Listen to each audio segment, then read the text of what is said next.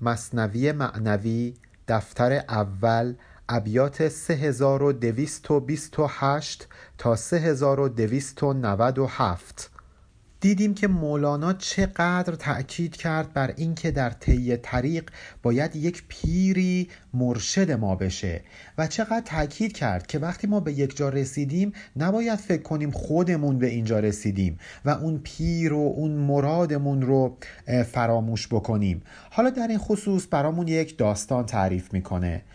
پیش از عثمان یکی نساخ بود.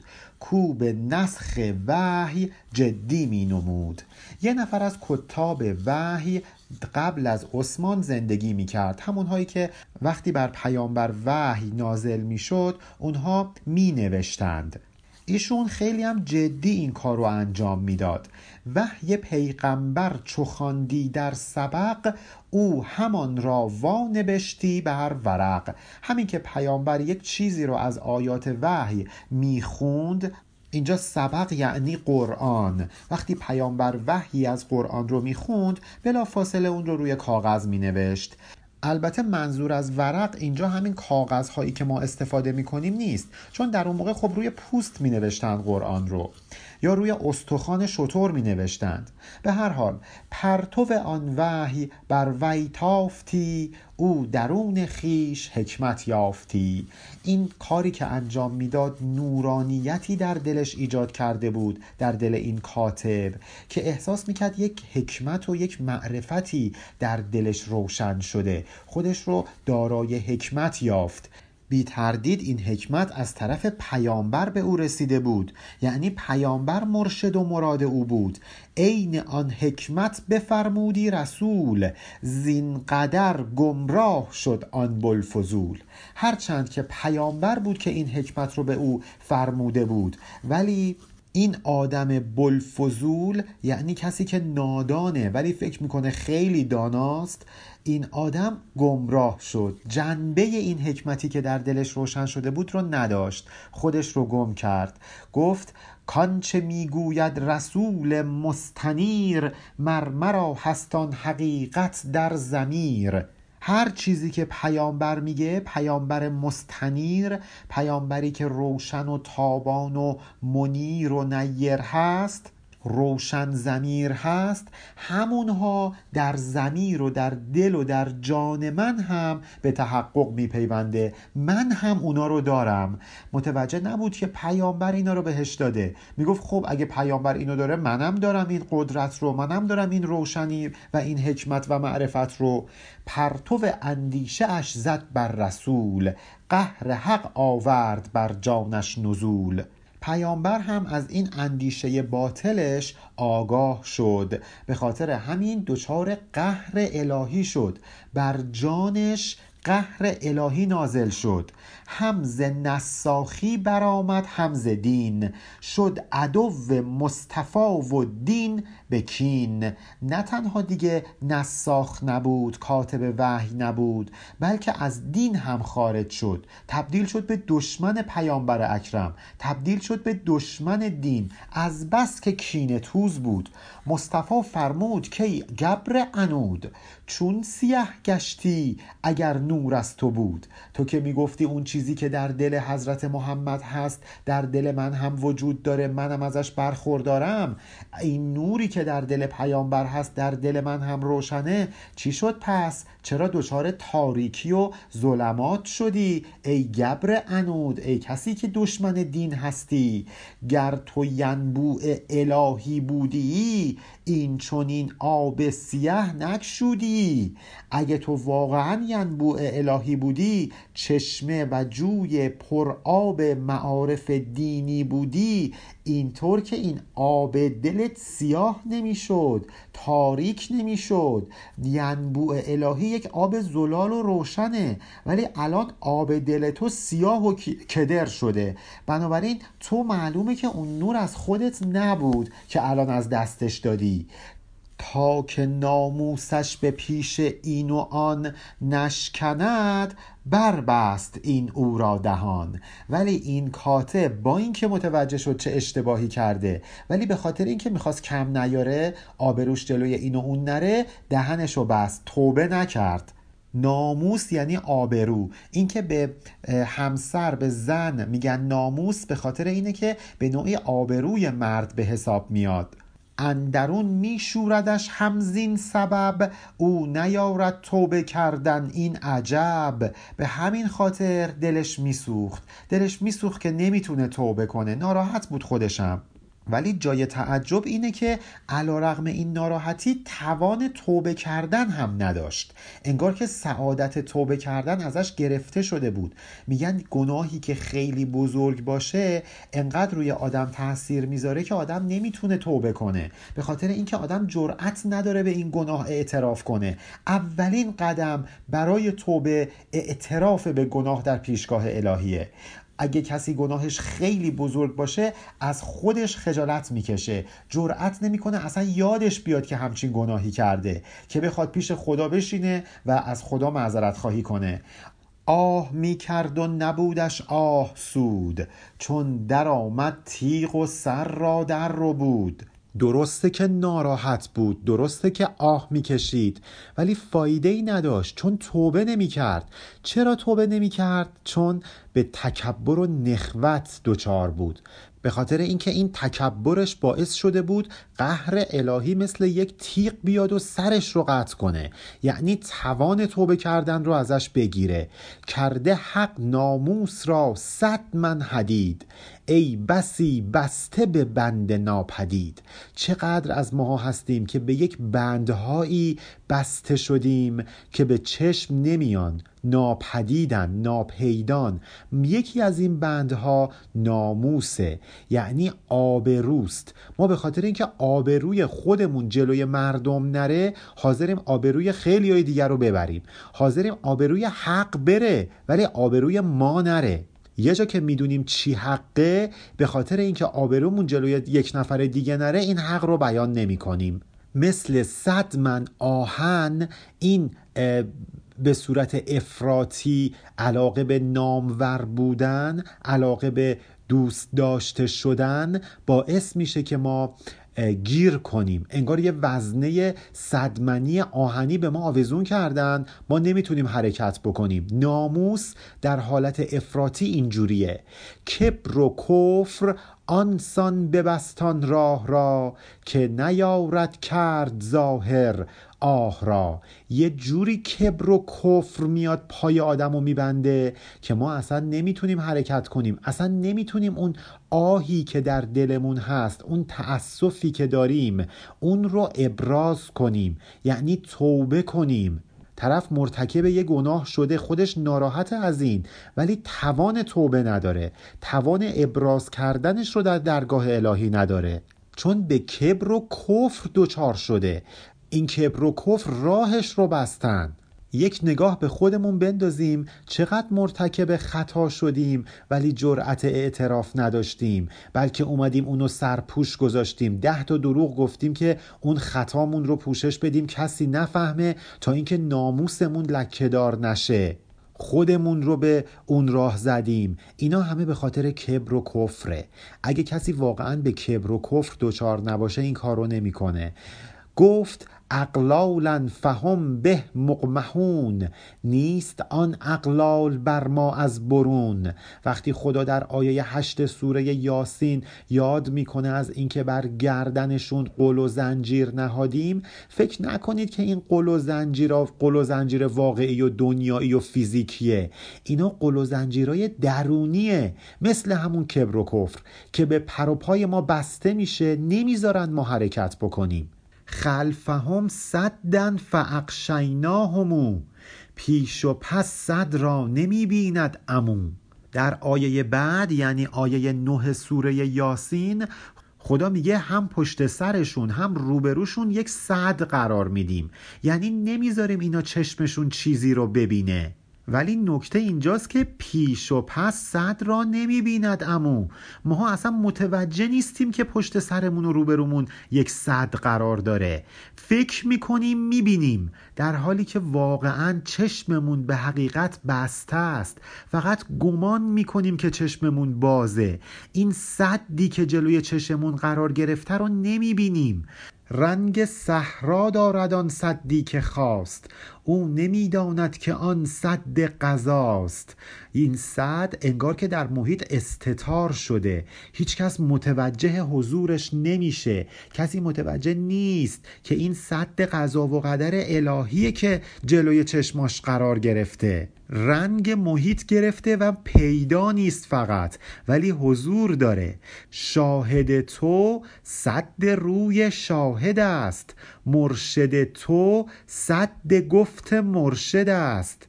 اینجا شاهد اول یعنی چیزی که شما خیلی دوستش دارید محبوب شماست. این چیزی که خیلی شما دوستش دارید در واقع تبدیل شده به یه هجاب به یک صد که اون صورت شاهد حقیقی رو نتونید ببینید. درگیر یک شاهد مجازی شدید که باعث میشه روی اون شاهد حقیقی رو نتونید ببینید. یک چیز و یک کسی رو به عنوان مرشد انتخاب کردید که باعث میشه گفتار مرشد حقیقی به گوش شما نرسه تو سر شما فرو نره.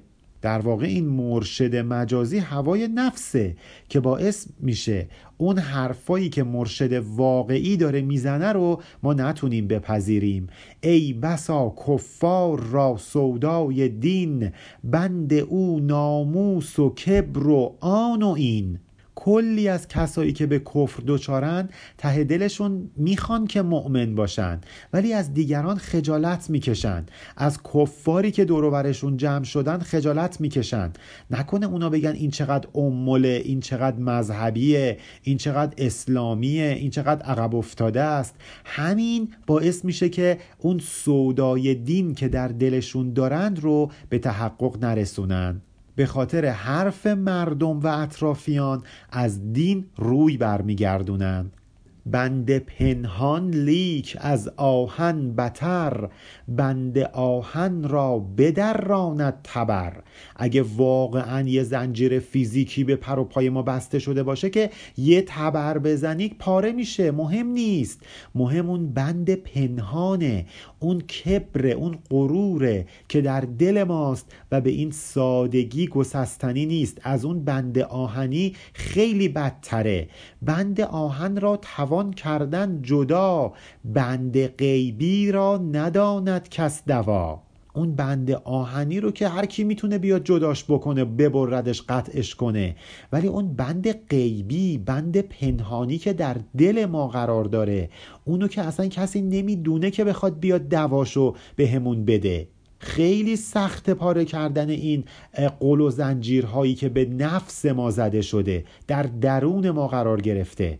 مرد را زنبور گر نیشی زند نیش آن زنبور از خود می‌کند. خب اگه یه زنبور یه نفر رو بگزه که کاری نداره بلافاصله با ناخون نیش زنبور رو از تن خودش خارج می‌کنه. ولی زخم نیش اما چو از هستی توست غم قوی باشد نگردد درد سست. به این سادگی درست نمیشه وقتی که اون زنبور هوای نفس باشه خود ما باشیم. اصلا ما خودمون خودمون رو نیش بزنیم. چجوری می‌خوایم خودمون رو از خودمون خارج کنیم؟ ذاتمون شده یک نیش. این درد دیگه به این سادگی خوب نمیشه که غم و اندوهش خیلی غم و اندوه جانکاهیه. شرح این از سینه بیرون می جهد لیک می ترسم که نمیدی دهد خیلی دلم می‌خواد بازم براتون درباره این موضوع حرف بزنم ولی میترسم ناامید بشید. کلی حرف دارم در این زمینه براتون بزنم ولی میترسم دچار یأس بشید. می‌خوام بهتون بگم چقدر کار سختیه که از این غرور از این کبر از این انانیت خودتون رو خلاص کنید. ولی میترسم بترسید. بگید خب این دیگه کار من نیست. من چجوری می‌خوام همچین کاری انجام بدم؟ براتون بیشتر نمیگم تا از بزرگی و حیبتش نهراسید و برید به جنگش. نی مشو نومید خود را شاد کن پیش آن فریاد رس فریاد کن. ناامید نشو برو پیش خدای فریاد رس فریاد بزن و ازش بخواه تا اینکه کمکت بکنه و در این راه موفقت بکنه.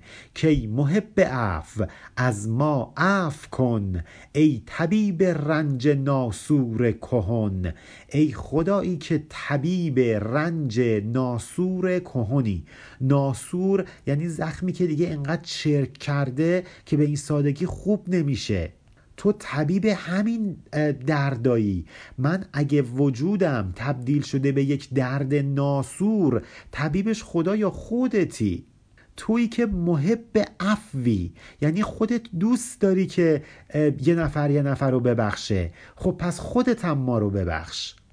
عکس حکمت آن شقی را یاوه کرد. خود مبین تا بر نیارد از تو گرد. اون مرد بدبخت اون مرد نگونبخت همون کاتب قرآن که خودشو گم کرد تا اینکه یه ذره حکمت الهی در دلش سایه انداخته بود این به خاطر اون دامی که درش افتاده بود دام غرور و خودبینیش کم ظرفیتیش دچار گمراهی شد. حالا تو اگه می‌خوای فلک دمار از روزگارت در نیاره خود مبین یعنی خودبین مباش. ای برادر بر تو حکمت جاری است. آن ز ابدال از تو بر تو آری است.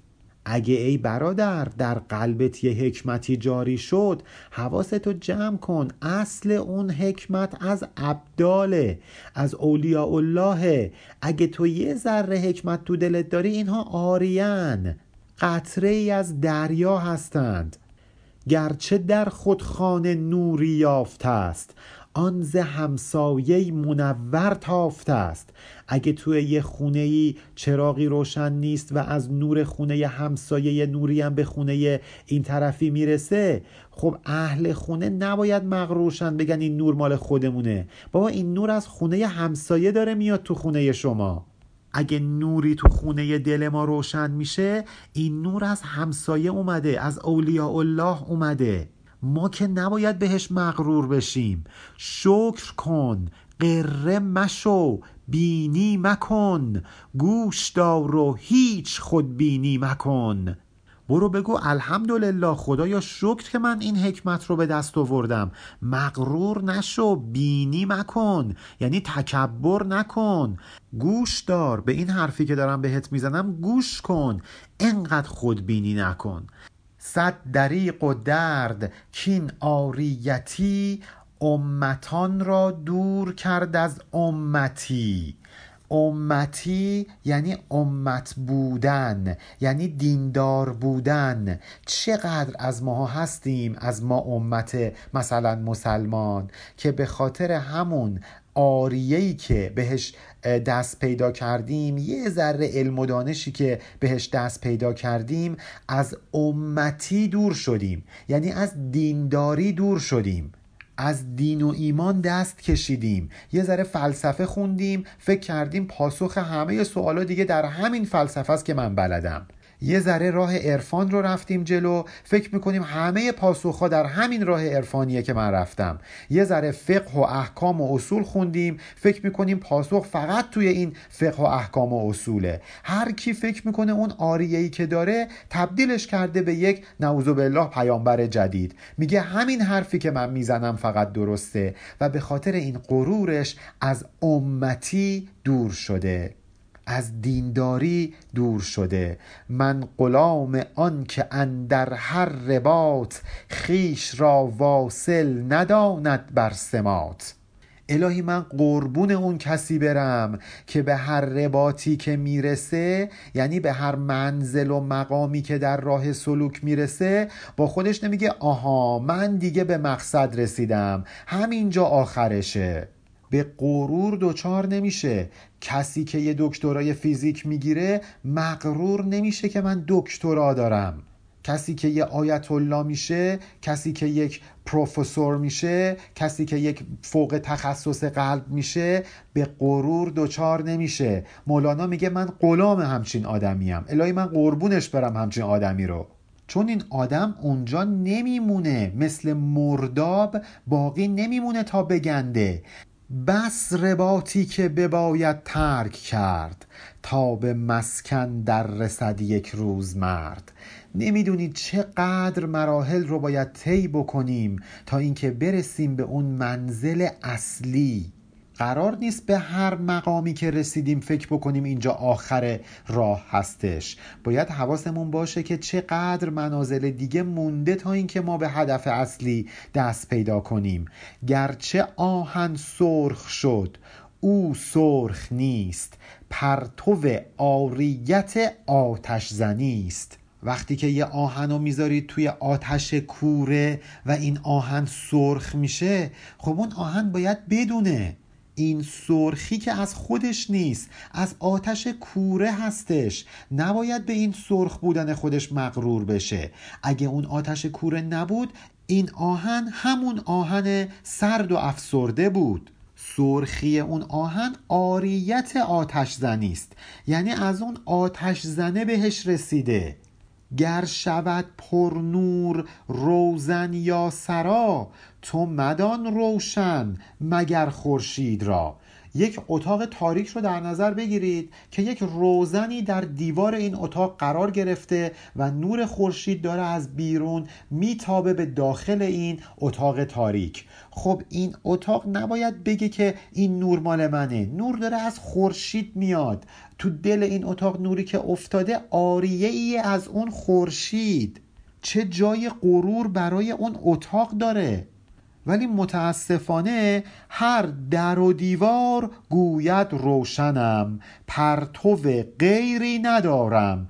این منم. هر کسی رو که نگاه می‌کنی میگه مال خودمه. این حکمت مال منه. من از جایی اینو نگرفتم. اون اتاقی که داره نور بهش میتابه در و دیوارش میگن این نور مال خودمه. از جایی این نور به من نرسیده. اصلا من مادرزاد حکیم و فقیه و عالم و فیلسوف و پروفسور و دکتر به دنیا آمدم. پس بگوید آفتاب ای نارشید چون که من قارب شوم آید پدید. آفتاب میگه که ای کسی که هنوز به رشد نرسیدی ای خام ای کسی که هنوز به یاوهگویی مشغولی وقتی که من غروب کنم قارب بشم اون موقع معلوم میشه که حرف راستو کی می‌زنه. سبزه ها گویند ما سبز از خودیم شاد و خندانیم و ما عالی قدیم. وقتی که نگاه می‌کنی به یک سبز زاری و می‌بینی چقدر این چمنا سرسبز و زیبا هستند. به سبزه ها که گوش می‌کنی می‌بینی دارن میگن این سبزی مال خودمونه. ماییم که سبزیم ماییم که عالی قدیم زیباییم سرو قامتیم شاد و خندانیم. ولی فصل تابستان بگوید کی امم خیش را بینید چون من بگذرم. فصل تابستان بهشون میگه که ای گروه گیاهان ای امم ای امت ها وقتی که من رفتم و زمستون اومد معلوم میشه که شما آیا واقعا این سبزی از خودتونه یا از من تابستان؟ وقتی که من برم یه نگاهی به خودتون بندازید متوجه حقیقت میشید. تن همی نازد به خوبی و جمال روح پنهان کرده فر و پر و بال. یه نفر که خیلی زیباست تنش زیباست خوش هیکله چهره زیبایی داره. چقدر به این زیبایی ظاهریش مینازه؟ طرف میره بدنسازی و به هیکلش می‌رسه و یه هیکل زیبا برای خودش میتراشه. یا اینکه یک بانویی به کمر باریک و موی بلند و چشمان درشت و لبهای برجستش مینازه. اینها به خاطر اینه که روح فر و پر و بال خودش رو پنهان کرده. یعنی زیبایی روح به ظاهر نمیاد. شما تو خیابون از بغل یه نفر رد بشید زیبایی ظاهریش رو می‌بینید. ولی آیا متوجه زیبایی روحش هم میشید؟ گویدش کی مزبل تو کیستی؟ یک دو روز از پرتو من زیستی. روح برمیگرده به این تن زیبا این صورت زیبا. میگه ای مزبله آشغال تو کی هستی؟ اگه من روح در تو نباشم تو که بلا فاصله میپوسی با خاک یکسان میشی. زیبایی تو از منه از من روح. ببینید ماها خیلی آمون هستیم که به موقعیت و مقام خودمون مغرور میشیم. ولی حواسمون نیست. الله نور و سماوات و الارض اگه این نور الهی ازمون گرفته بشه ما هیچی نیستیم. اونی که سوار لکسوس میشه سوار پرش میشه سوار همر میشه خدا رو دیگه بنده نیست. فقط کافیه که یه ویروس بره تو بدنش. اون موقع می‌فهمه چقدر ضعیفه. حاضر همه دار و ندارش رو بده تا به قول اون فرد در فیلم گاتفادر بدون درد فقط یک بار ادرار کنه. ماها انقدر خار و خفیفیم. چه جای غرور چه جای کبر. قنج و نازت می نگنجد در جهان. باش تا که من شوم از تو جهان. جهان در مصرع دوم یعنی جهنده یعنی دور شونده وایسا روح داره به تن میگه. میگه وایسا من ازت دور بشم ازت بپرم برم بیرون. اون موقع متوجه میشی که این قنج و نازی که می‌کنی این ناز و کرشمه که می‌کنی و در جهان جا نمیشه این به پشیزی هم نمیارزیده. هیچ چیزش مال خودش نبوده بلکه مال من روح بوده. تا روح در بدن نباشه زیبایی بدن مگه معنی و مفهوم داره؟ یه آدم مرده چه زیبایی می‌تونه داشته باشه تن و اندام و صورت و کمر باریکش و زلفهای پریشانش؟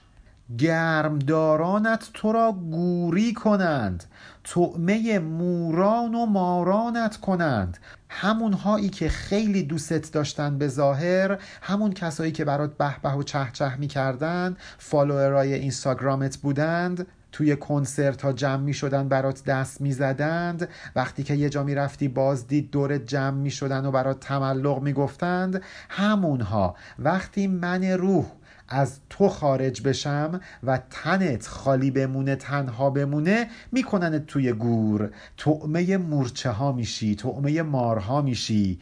بینی از گند تو گیرد آن کسی کو به پیش تو همی مردی بسی. اون کسی که برای تو میمرد برای اینکه یه امضا ازت بگیره خودشو میکشت همون آدم از بوی گند تنت بینیش رو می‌گیره.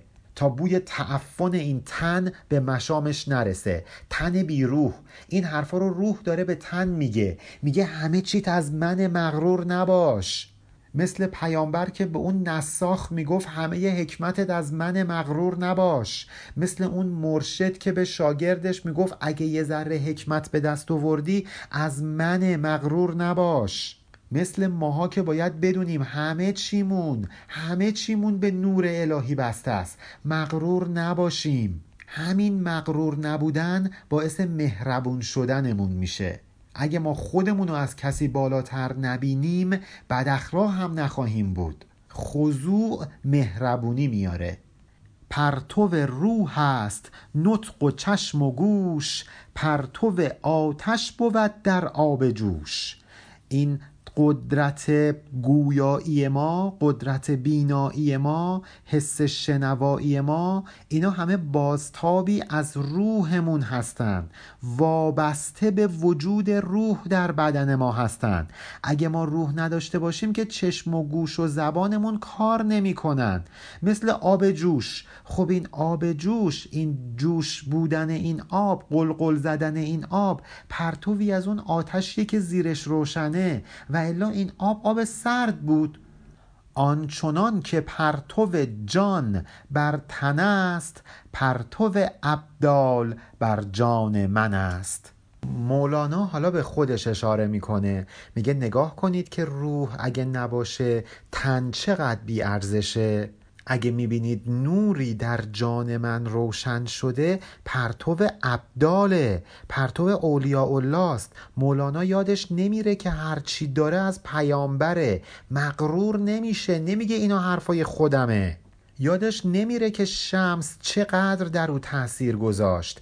قدر شمس رو می‌دونه قدر پیامبر رو می‌دونه قدر قرآن رو می‌دونه. جان جان چون وا کشد پاراز جان جان چنان گردد که بی جان تن. بدان.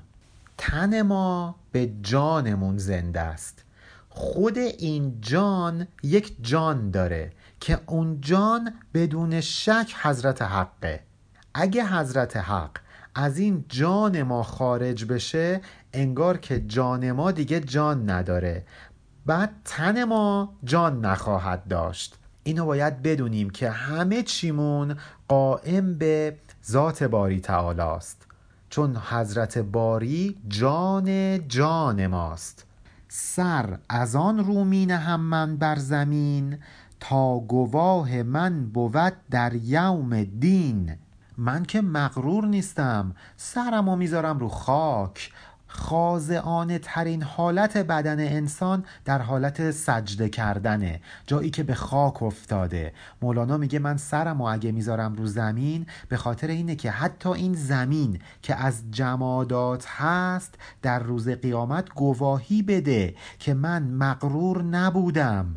یوم دین که زلزلت زلزال ها این زمین باشد گواه حال ها همین زمینی که خدا تو سوره زلزال گفته که در روز قیامت به زلزله میفته همون موقع میاد گواهی میده بر احوال بنده ها زمین دهن باز می‌کنه گواهی میده. کو تحدث جهرتن اخبارها در سخن آید زمین و خارها. توی همون سوره زلزال می‌خونیم یوم ازن تحدث و اخبارها. زمین خبرهایی که داره رو لو میده بازگو می‌کنه جهرتن آشکارا بازگو می‌کنه. همین زمین همین خارها همشون به حرف زدن واداشته میشن. فلسفی منکر شود در فکر و زن گو برو سر را بر این دیوار زن. حالا اگه یه نفر اومد جلو گفتش که با هیچ عقل و منطقی جور در نمیاد که زمین به سخن گفتن واداشته بشه. مگه زمین دهن داره؟ مگه زمین زبان بلده؟ برو بهش بگو سرتو بکوب به دیوار. البته فکر نکنید وقتی مولانا میگه فلسفی منظورش کسانی مثل ابن سینا و ملا صدرا و سهروردی و امثال هم هستند بلکه منظورش کسانی هستند که هی شک و تردید می‌کنند در ظاهر کلام باقی میمونند و از این عقل جزئی فراتر نمیرند پس فکر نکنیم که مولانا مخالف عقل فلسفیه بلکه مخالف این نحوه نگرش به مسائله که ما بخوایم همه چیز رو با این عقل جزئی و ناقصی که داریم توجیه کنیم و هر چیزی که این عقل توجیه نکرد رو انکار کنیم. در واقع متفلسف باشیم به جای اینکه واقعا با حقیقت بخوایم خودمون رو درگیر کنیم. خلاصه اینکه نطق آب و نطق خاک و نطق گل هست محسوس حواس اهل دل. اگه اهل دل باشی حرف زدن آب و متوجه میشی حرف زدن خاک و متوجه میشی می‌بینی که چطور گل به سخن در میاد. ولی اگه اهل دل نباشی فقط اسیر همین حواس پنجگانه باشی مسلما متوجه این سخن گفتن ها نخواهی بود. مسلما نمی‌بینی که سبح الله ما فی السماوات و ما فی الارض. همه چیز دارن تسبیح خدا رو میگن. صدای تسبیحشون به گوشت نمی‌رسه. چون اهل دل نیستی. فلسفی کو منکر حنانه است از حواس اولیا بیگانه است. وقتی پیامبر می‌خواستن سخنرانی کنن در مسجد به یه ستونی تکیه می‌دادند. بعد از اینکه براشون منبر ساخته شد پیامبر از این ستون جدا شدند و رفتن روی منبر. اون ستون در فراغ پیامبر شروع کرد گریه کردن و نالیدن. به خاطر همین بهش گفته شد ستون حنانه. اگه کسی بگه خب مگه ستون گریه می‌کنه؟ مگه ستون ناله می‌کنه؟ باید بهش بگیم تو از حواس اولیا بیگانه ای تو متوجه نمیشی اولیا متوجه میشن. گوید او که پرتو سودای خلق بس خیالات آورد در رای خلق. خیلی میگن توهمات این تصور که ستونم می‌تونه ناله کنه نتیجه توهمه خیال بافیه. ولی متوجه نیست بلکه عکس آن فساد و کفر او این خیال منکری را زد بر او. این که این فرد میاد میگه که اینا توهم می‌زنن که فکر می‌کنن ستون حرف می‌زنه خودش یه نوع خیاله در ذهن این فرد. خیال می‌کنه که دیگران توهم می‌زنن. چرا چون این خیالی می‌کنه؟ چون که دچار فساد و تباهی و کفر شده دلش. فلسفی مردیو را منکر شود. در همان دم سخره دیوی بود. اگه ما تو قرآن میشنویم که مثلا جن وجود داره و یه نفر میاد میگه بابا جن چیه؟ مگه جنم وجود داره؟ در همون لحظه جنا دارن بهش میخندن. میگن اینو نگاش کن. ماها اینجا هستیم و وقت اون داره ما رو انکار می‌کنه. دیو و شیطان هم همینطور. کسی که دیو و شیطان رو انکار می‌کنه در همون لحظات که داره این عمل منکر بودن رو مرتکب میشه دیوان و شیاطین دارن مسخرش می‌کنن. گر ندیدی دیو را خود را ببین. بی جنون نبود کبودی در جبین. تویی که منکر وجود دیو میشی یه نگاه به خودت بنداز ببین چقدر از آثار دیو صفتی در رفتارت متجلی شده. همین نشانه اینه که یه دیوی وجود داره که تو دیو صفت شدی. مثل کسی که به مرض سر و قش دچار بوده و وقتی قش کرده سرش خورده زمین. روی پیشونیش کبود شده. این کبودی نشانه سرعه. این دیو صفتی تو نشانه وجود دیوه. این کسایی که اینطوری انکار می‌کنن در دیدگاه مولانا فلسفی هستند. نه واقعا فلاسفه. هر که را در دل شک و پیچانی است در جهان او فلسفی پنهانی است. کسی که اینطور دچار شک و تردید و زن و گمان و اعتراض و اینها نسبت به معارف دینه و هنوز نتونسته ذره به یقین برسه این در واقع در درون فلسفیه. هرچند که اگه ظاهرا مؤمن باشه. فلسفی با همون معنا که براتون گفتم. می نماید اعتقاد و گاه گاه آن رگ فلسف کند رویش سیاه. درسته که در ظاهر ادعا می‌کنه که من خیلی آدم معتقدی هستم ولی بالاخره یه جاهایی این رگ فلسفیش به جوش میاد رسوا و روسیاش می‌کنه. الحذر ای مؤمنان کان در شماست در شما بس عالم بی منتهاست. حواستون رو جمع کنید مؤمنان. این خوی فلسفی در وجود شما هم وجود داره.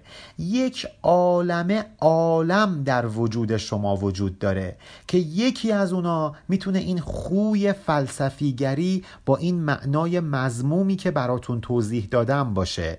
هر چی که نتونید با استدلالات عقلی قبولش بکنید رد می‌کنید. الحذر از چنین خصوصیتی باید احتراز بکنیم. قرار نیستش که عقل جزئی جواب همه سوالامون بتونه بده. اگه نتونست جوابی بده شما حق نداری انکارش کنی. زمینه های روحی و فکری بسیار زیادی در دل ما انسان ها هستش. هر کی یکی از این زمینه ها رو می‌گیره و شکوفا می‌کنه و میره جلو. جمله هفتاد و دو ملت در تو است. و که روزی آن برارد از تو دست. ما پتانسیل اینو داریم که به هر چیزی دچار بشیم.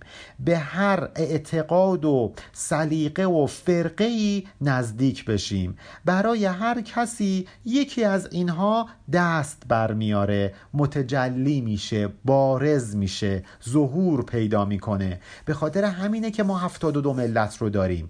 اصلا در همه ماها پتانسیل پیوستن به هر کدوم از این هفتاد و دو ملت وجود داره. یعنی همه ماها ممکنه فردا مثلا یهودی بشیم پس فردا مسیحی بشیم پس فردا کافر بشیم گبر بشیم نمی‌دونم هر چیز دیگه. این پتانسیل در ما وجود داره. الحذر.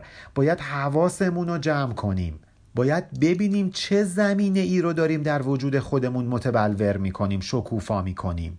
هر که او را برگ این ایمان بود همچو برگ از بیم این لرزان بود. کسی که واقعا فقط برگی از دفتر ایمان در وجودش حقیقت یافته باشه و معتقد باشه به اینکه در روز جزا باطن آدمیان آشکار میشه از ترس مثل برگ به خودش میلرزه. اونی که ظاهرا معتقد مینموده ولی در دل فلسفی بوده با همون معنای مزموم این چون این فردی اگه یه ذره اعتقاد داشته باشه که در روز جزا رسوا میشه و این ستاریت الهی ازش گرفته میشه و همه می‌فهمند که چه در دل داشته از ترس مثل بیت به خودش میلرزه. بر بلیس و دیو خندیده ای که تو خود را نیک مردم دیده ای.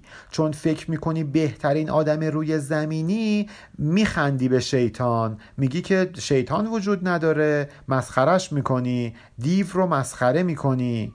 ولی چون کند جان بازگون پوستین چند وا ویلا برارد زهل دین. فقط کافی این جان ما پوستینش رو وارونه کنه. یعنی اون چیزی که در درون هست بیاد بیرون آشکار بشه. عقاید درونی و صفات نفسانی ما ظاهر و آشکار بشه. اون موقع است که اون به ظاهر اهل دین به ظاهر دینداران فریاد واویلا و افسوس و حسرت بلند می کنند بر دکان هر زرنما خندان شده است. زان که سنگ امتحان پنهان شده است. اگه یه طلای تقلبی داره خودنمایی می‌کنه به خاطر اینه که سنگ امتحانی وجود نداره. فقط کافیه اینو ببریم ایارش رو بسنجیم. رسوا میشه. در روز قیامت ایار ما رو میسنجن. اونایی که در ظاهر ادعای دینداری می‌کردن رسوا میشن. ولی اگه یه ذره اعتقاد به این موضوع داشتن در همین دنیا مثل برگ به خودشون میلرزیدن. وای از آن روز. پرده ای ستار از ما بر مگیر. باش اندر امتحان ما مجیر. خدایا پناهمون بده از این امتحانات. مجیرمون باش. ستاریتت رو از ما دریق نکن. بپوشون خطاهامونو تا آبرومون نره. قلب پهلو می‌زند با ضرب شب. انتظار روز میدارد ذهب. فقط وقتی که شب و تاریکه طلای تقلبی با طلای واقعی ادعای هم ترازی می‌کنه. پهلو می‌زنه. ولی اون طلای واقعی چشم انتظار رسیدن روزه. در حالی که طلای تقلبی میترسه از اینکه خورشید روز طلوع بکنه. با زبان حال زر گوید که باش ای مزور تا براید روز فاش. طلای واقعی به طلای تقلبی در شب نگاه می‌کنه پوسخند می‌زنه. میگه اب نداره سب کن سب کن روز برسه. اون موقع همه متوجه میشن که تو واقعا چی بودی و من واقعا چی بودم. ما باید خیلی مواظب این باشیم که توی دنیا رفتیم سراغ طلای واقعی یا طلای تقلبی. همیشه که شب باقی نمیمونه بالاخره این روز میاد و اون طلاهای تقلبی رسوا میشن. صد هزاران سال ابلیس لعین بود ابدال امیرالمؤمنین. پنجه زد با آدم از نازی که داشت. گشت رسوا همچو سرگین وقت چاشت. ابلیس که صد هزار سال عبادت خدا رو می‌کرد. از جمله اولیاء الله و سالار مؤمنان به شمار می اومد امیرالمؤمنین اینجا منظورش حضرت علی نیست. امیرالمؤمنین یعنی سالار مؤمنان و ابلیس ابدال اون سالار مؤمنان بود. یعنی سالار مؤمنان موقعیتش رو حکمتش رو مدیون ابلیس بود. ولی از روی غرور و تفاخر به خاطر اون نازی که داشت با حضرت آدم پنجه زد. جنگ کرد مقابله کرد. نتیجهش چی شد؟ رسوا شد. معلوم شد که شیطان طلای تقلبی بوده نه طلای واقعی. فقط کافی بود که این سنگ امتحان بیاد وسط تا شیطان ذات خودش رو آشکار کنه. اگه سرگین و مدفوع حیوان در شب به خاطر خونکی خیلی بوی بدی نمیده صبح که میشه آفتاب که بهش می‌خوره بوی گندش بلند میشه. بوی گند شیطان هم با برآمدن این آفتاب به هوا بلند شد. همه متوجهش شدن. حالا مولانا برامون داستانی رو تعریف می‌کنه از کسی که در زمان حضرت موسی این ذات کثیفش بر مردم آشکار شد. پایان بیت 3297 علی ارفانیان